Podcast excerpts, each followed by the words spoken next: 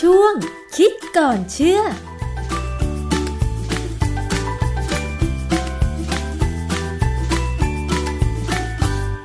พบกันในช่วงคิดก่อนเชื่อกับ ดรแก้วกังสดานนภัยนักพิษวิทยากับดิฉันชนาทิพไพรพงศ์นะคะ ฟังได้ในรายการภูมิคุ้มกันรายการเพื่อผู้บริโภคค่ะ วันนี้มาพูดคุยเกี่ยวกับเรื่องของกรดไหลย้อนกันสักนิดหนึ่งนะคะ ใครมีอาการเป็นกรดไหลย้อนบ้าง ถ้าใครเป็นเนี่ยก็คงจะพอรู้ว่ามันก็ทรมานเหมือนกันนะคะ เพราะกินอะไรเข้าไปถ้าเกิดเกิดอาการนี้ขึ้นเนี่ยก็อยู่ไม่เป็นสุขเหมือนกัน ก็ต้องไปรักษาใช่ไหมคะ ทีนี้ มันจะมียาที่จะยับยั้งการหลั่งกรดอะไรไหม ที่ทำให้เราหายจากอาการ แล้วเอฟเฟกของยานั้นเนี่ยมันจะเกิดอะไรขึ้นบ้าง ต้องไปถามอาจารย์แก้วค่ะ อาจารย์คะเรื่องของกรดไหลย้อนหลายคนตอนนี้เป็นนะคะ อาจจะเป็นเพราะว่าเรื่องของสภาพวิถีชีวิตของคนในปัจจุบันในการรีบเร่งกินอาหารทำให้แบบระบบย่อย อาจจะรวนไปด้วยก็เลยกลายเป็นโรคนี้กันมากขึ้นอะไรอย่างเงี้ยค่ะอาจารย์ เรื่องนี้เป็นยังไงบ้างคะ ครับคือวันนี้เราจะคุยกันถึงโรคสองโรค คือกรดไหลย้อนกับตับอักเสบนะฮะว่ามันจะสัมพันธ์กันไหม ความจริงมันไม่สัมพันธ์กันแต่ตอนหลังเนี่ยมันจะมีข้อมูลว่า ยาที่ช่วยยับยั้งไอการหลั่งกรดเนี่ย ที่ทำให้กรดไหลย้อนเนี่ยปรากฏว่ามันเป็นยาที่ไปมีผลทำให้เกิดอาการตับอักเสบได้แต่ไม่ใช่เป็นเพราะตัวยาไปทำให้ตับตับอักเสบนะผลของยาเท่านั้นที่มันจะส่งผลทางอ้อม ทำให้ตับอักเสบนะฮะก่อนอื่นเนี่ยไอ้กรดไหลย้อนเนี่ย ทุกคนบางคนอะคงคงเหมือนครับว่ามีประสบการณ์นะฮะความเครียดก็ทำให้กรดไหลย้อนได้นะการกินอาหาร แบบกินเร็วเลยกินอาหารเยอะก็ทำได้ หรือว่าการกินเหล้าดื่มเหล้าเนี่ย ก็มีปัญหานะฮะคือมันมีหลายสาเหตุพอสมควร ดังนั้นถ้าใครมีอาการกรดไหลย้อนเนี่ย เวลาไปหาหมอ หมอเขาก็จะให้ยาที่ยับยั้งการหลั่งหลั่งกรดนะยาพวกเนี้ยบางตัวเนี่ยจะมีฤทธิ์ยับยั้งการทำงานของเขาเรียกว่ายับยั้งการทำงานของ proton pump ซึ่งเป็นศัพท์ทางวิทยาศาสตร์ไอ้ proton pump เนี่ยหมายความว่าไงหมายความว่าเซลล์เนี่ยมันจะสามารถปล่อยปล่อยโปรตอนหรือไฮโดรเจนบวกออกมาจากเซลล์ได้ ซึ่งตัวเนี้ยจะเป็นตัวเกี่ยวกับการสร้างกรดไฮโดรคลอริก เวลาร่างกายเราจะย่อยอาหารเนี่ย เราต้องมีกรดไฮโดรคลอริก แล้วก็ต้องมีเอนไซม์เปปซินที่อยู่ในกระเพาะอาหารนะฮะอันนี้มันค่อนข้างลึกไปหน่อย แต่ว่าทีนี้ถ้าคนมีการปั๊มไอ้กรดตัวกรดออกมามากเนี่ยเขาก็พยายามให้ยาไปยับยั้งยาพวกนี้มักจะมีชื่อลงท้ายว่า prazole นะเช่น omeprazole esomeprazole lansoprazole หรืออะไรก็ตามเนี่ย ถ้าเราเห็นที่ ฉลากเนี่ยเขียนว่าพราโซเนี่ย เป็นยาที่ไปยับยั้งการปั๊มเอกรดออกมานะครับ ซึ่งก็เป็นยาทั่วไปที่เขาเราซื้อได้ตามร้านขายยา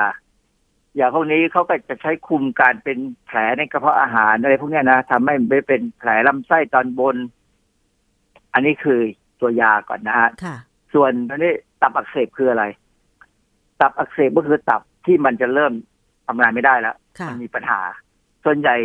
จะเกิดจากการติดเชื้อไวรัสตับอักเสบซึ่งมี A D C D แล้วเขาเยอะแยะนะตอนนี้มีหลายตัวมากเลยผมไม่สนใจ เพราะว่าผมพยายามระวังนั่นเองตับอักเสบส่วนใหญ่เนี่ย เกิดจากการกินอาหารและไม่ใช่ชั้นกลางเกิดไปใช้ยิ่งร่วมกับคนอื่นคนอื่นคือตับอักเสบบางอย่างเนี่ยมันออกมากับน้ำลายนะฮะเพราะฉะนั้นต้องระวังเลิกกินอาหารที่ไม่ใช่ช้อนกลาง ที่เห็นมากๆเลยดื่มน้ำจากขวดเดียวกันพวกนักกีฬาค่ะ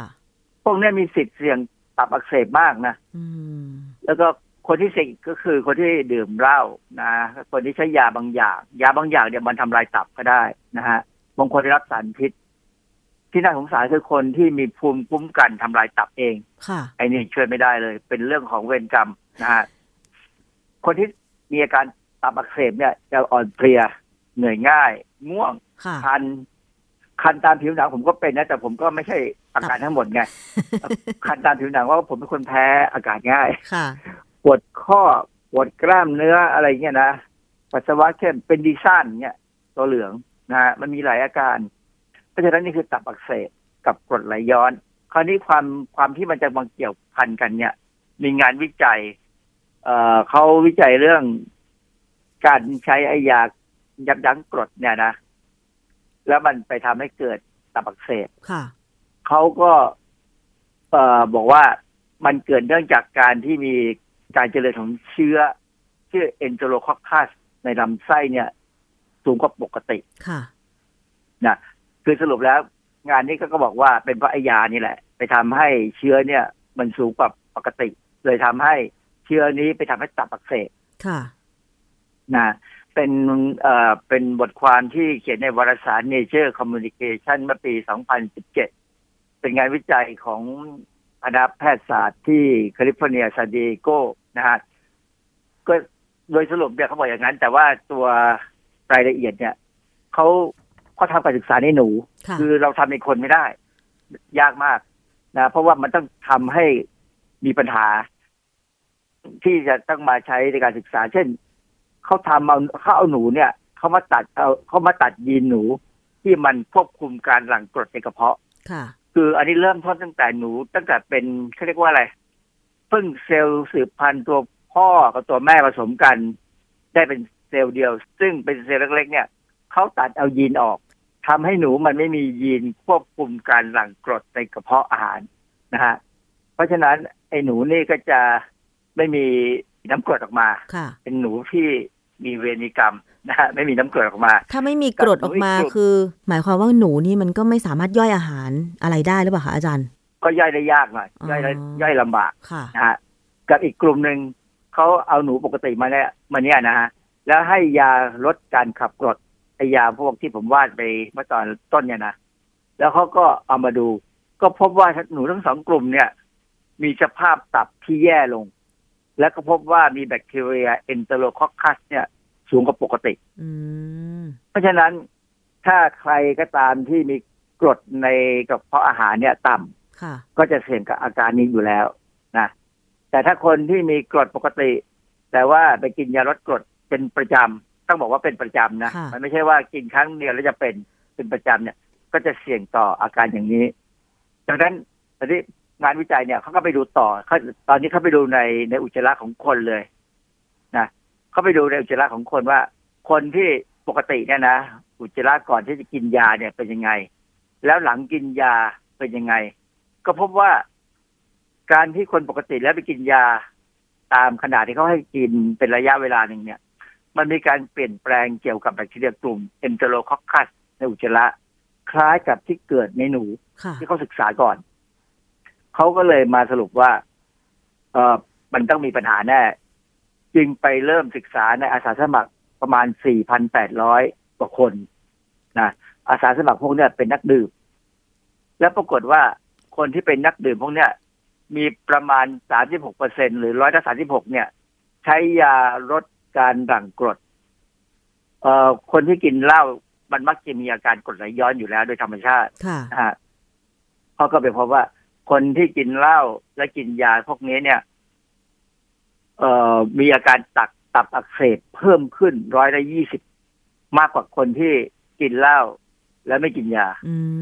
มค่ะ เลยสรุปเขาก็สรุปออกมาในบทความว่า เนี่ยการใช้ยายับยั้งการหลั่งกรดในกระเพาะอาหารเนี่ย มันทำให้เกิดโรคตับอักเสบได้ค่ะเพราะว่ายาไปทำให้เชื้อมันเพิ่มขึ้นและเชื้อเนี่ย จากลำไส้มันย้ายเข้าไปที่ตับได้ อ๋อ อาจารย์แสดงว่าตอนเนี้ยคือหลายคนต้องรักษาอาการกรดไหลย้อนแล้วมักจะได้รับยาจากการวินิจฉัยของแพทย์อย่างเงี้ยค่ะ เราจะรู้ได้ยังไงว่ายาที่เราได้รับนั้นเนี่ยเป็นยาที่ไปส่งเสริมทำให้เกิดเชื้อบางอย่างแล้วก็เกิดมากแล้วรวมไปถึงมันจะเข้าไปที่ตับเนี่ยค่ะอาจารย์จะทำให้ตับอักเสบเนี่ยค่ะ คือคือโดยโดยธรรมชาติแล้วเนี่ยก็ต้องให้ยาไอ้กลุ่มที่เป็นพลาโซเนี่ยแหละค่ะ มันมันเป็นยาที่เขาใช้กันเป็นประจค่ะำเอ่อวิธีแก้ก็คือต้องไม่กินยา แต่ว่าต้องอย่าให้เป็นอาการกรดไหลย้อนคือ อันที่หนึ่งกินอาหารครั้งละน้อยค่ะๆแต่กินบ่อยๆ กินบ่อยได้ กินเมื่อเมื่อเริ่มหิวก็กินหน่อยหนึ่งแล้วก็หยุดไปสักพักหนึ่งค่ะคือให้มันค่อยๆย่อยค่อยๆอย่าให้น้ำกรดมันไหลออกมามาก แต่ว่าให้มันกรดออกมาบ่อยๆ ไม่มีปัญหาค่ะต้องฝึกอย่างนั้นก่อนเพ ราะถ้ากินอิ่มเกินไปเนี่ยคนมันยิงบางคนคนกินเหล้าแล้วก็เจริญอาหารนะเพราะเหล้าเนี่ย แอลกอฮอล์เนี่ย มันเป็นตัวกระตุ้นการหลั่งกรดค่ะธรรมชาติออกมาเลยเพราะฉะนั้นคนที่กินเหล้าถึงมักจะมีกรดในกระเพาะอาหารสูงอ๋อนะก็ต้องอย่ากกินเหล้าซึ่งทำได้ไหมล่ะ ค่ะ ซึ่งมันทำยากนะ แค่เขาบอกว่าสงกรานนี้ไม่ให้ขายเหล้าเดี๋ยวคนก็ไปแห่ตุนเหล้าตามร้านขายของใหญ่เลยก่อนวันที่เขาจะห้ามขายเหล้าเนี่ยกรุงเทพเนี่ยเห็นเห็นอยู่ เพราะฉะนั้นอันเนี้ยมันเป็นการที่ว่าต้องดูแลตัวเอง อันที่หนึ่งต้องไม่กินเหล้าก่อนนะแล้วกินอาหารทีละน้อยๆค่อย ๆ กินนะฮะมันก็จะทำให้กรดออกมา แล้วต้องควบคุมร่างกายเรา กินข้าวก็ต้องเคี้ยวให้ละเอียด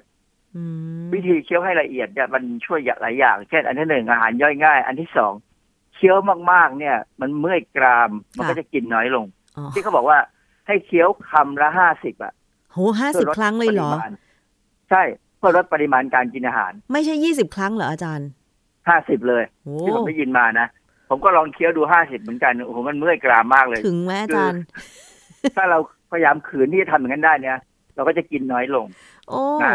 ดิฉันยี่สิบครั้งก็เยอะแล้วนะ ก็คืออาหารแทบจะแบบไม่ต้องทำอะไรแล้วอะ อาหารแบบละเอียดมากเลยอะในปาก ก็ต้องลองดูนะฮะเขาบอกวิธีที่อันที่สองก็คือ ต้องอย่านอน หลังกินข้าวทันที ต้องรอให้สักสามสี่ชั่วโมงโอ้ค่อยนอนนะก็แต่อย่างว่าผมกินข้าวหกโมงเย็นเนี่ยผมก็นอนสามทุ่มผมก็ไม่เคยมีปัญหานะฮะสามทุ่มสี่ทุ่มไม่นั้นมันก็ไปเกินไปแล้วอีกอันนึงก็คือออกกำลังกายต้องรอให้อย่างน้อยหนึ่งถึงสองชั่วโมงก่อนคืออาหารให้อาหารไม่ได้ย่อยอะเพราะฉะนั้นตอนเช้าเนี่ย ผมตื่นมาตีห้าผมกินข้าว ผมก็ไปออกกำลังกายประมาณ เจ็ดโมงแปดโมง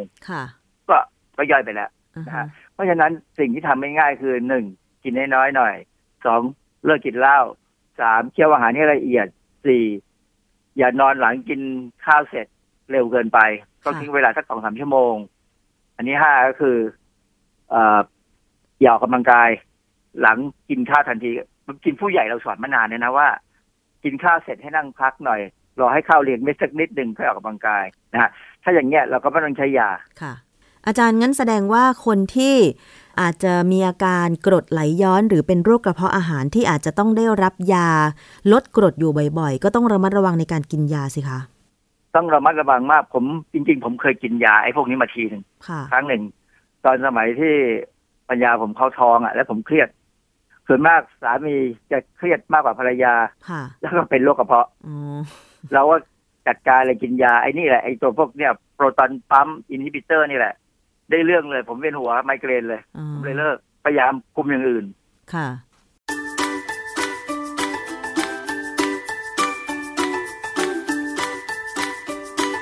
ช่วงคิดก่อนเชื่อ